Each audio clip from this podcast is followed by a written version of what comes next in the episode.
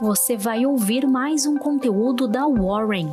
Estamos nas redes sociais como Warren Brasil. Acesse nosso site warren.com.br e saiba mais.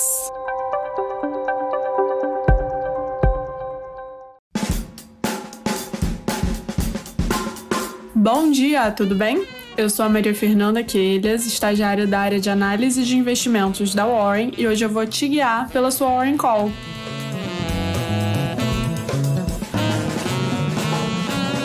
Na agenda de hoje, o Bacen divulgará o IPCA de fevereiro, principal índice inflacionário do país.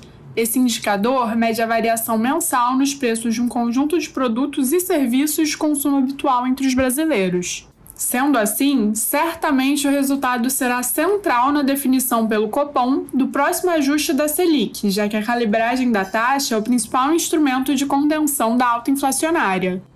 Quanto aos fatos que marcaram o dia de ontem, nos Estados Unidos, o número de pedidos iniciais de seguro-desemprego da semana passada totalizou 166 mil, em queda de 2 mil em relação à semana anterior. O número foi bastante abaixo das expectativas do mercado. Ressalta-se que há uma correlação forte negativa entre a taxa de desemprego e a inflação, já que mais empregos implicam em mais renda. Ou seja, quanto menor a taxa de desemprego, maior a inflação.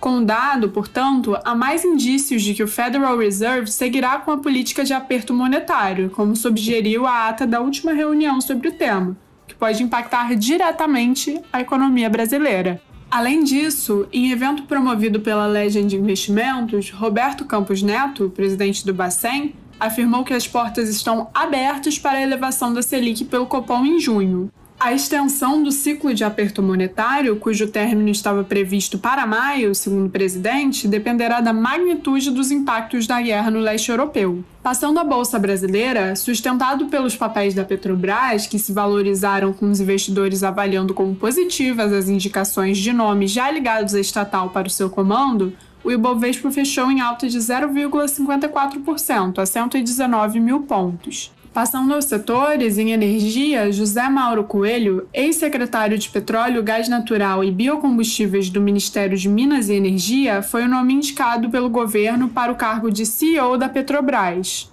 Já para o cargo de presidência do Conselho de Administração, Márcio Weber, conselheiro da estatal, foi indicado. A Assembleia para Apreciação das Indicações acontecerá em 13 de abril, Ressalta-se que, como Márcio Weber já integra o Conselho, não deve ter problemas na análise de governança, que minou as indicações anteriores.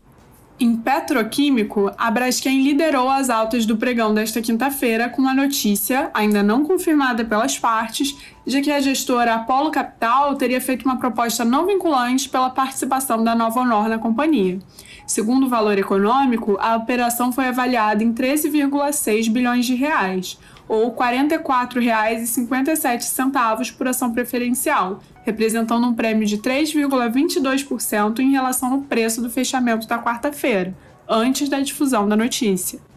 Em elétrico, a CPFL anunciou a aquisição em um leilão de cerca de 33,5% das ações ordinárias e 72% das ações preferenciais da Companhia Estadual de Energia Elétrica. As ações eram detidas pela Eletrobras e a operação foi avaliada em 1,1 bilhão de reais. Com a liquidação da compra, permanecerão 0,32% das ações ordinárias e 27,2% das ações preferenciais em free float, ou seja, livre circulação no mercado.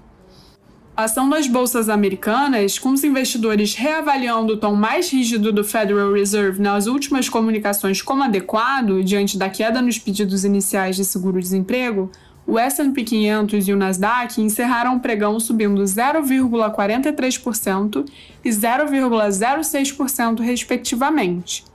Dando sequência, acompanhando os rendimentos dos Treasuries, ainda repercutindo a ata da última reunião de política monetária do FONC, os juros futuros fecharam em alta.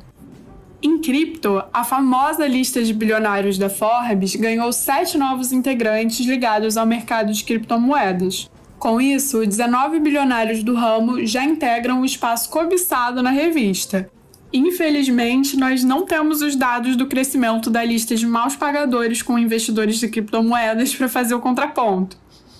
Por fim, em dólar, com a elevação da expectativa de alta inflacionária, a moeda fechou em alta de 0,56%, a R$ 4,74. Pronto! Era disso que você precisava saber para começar o seu dia bem informado. Até a próxima Warren Call.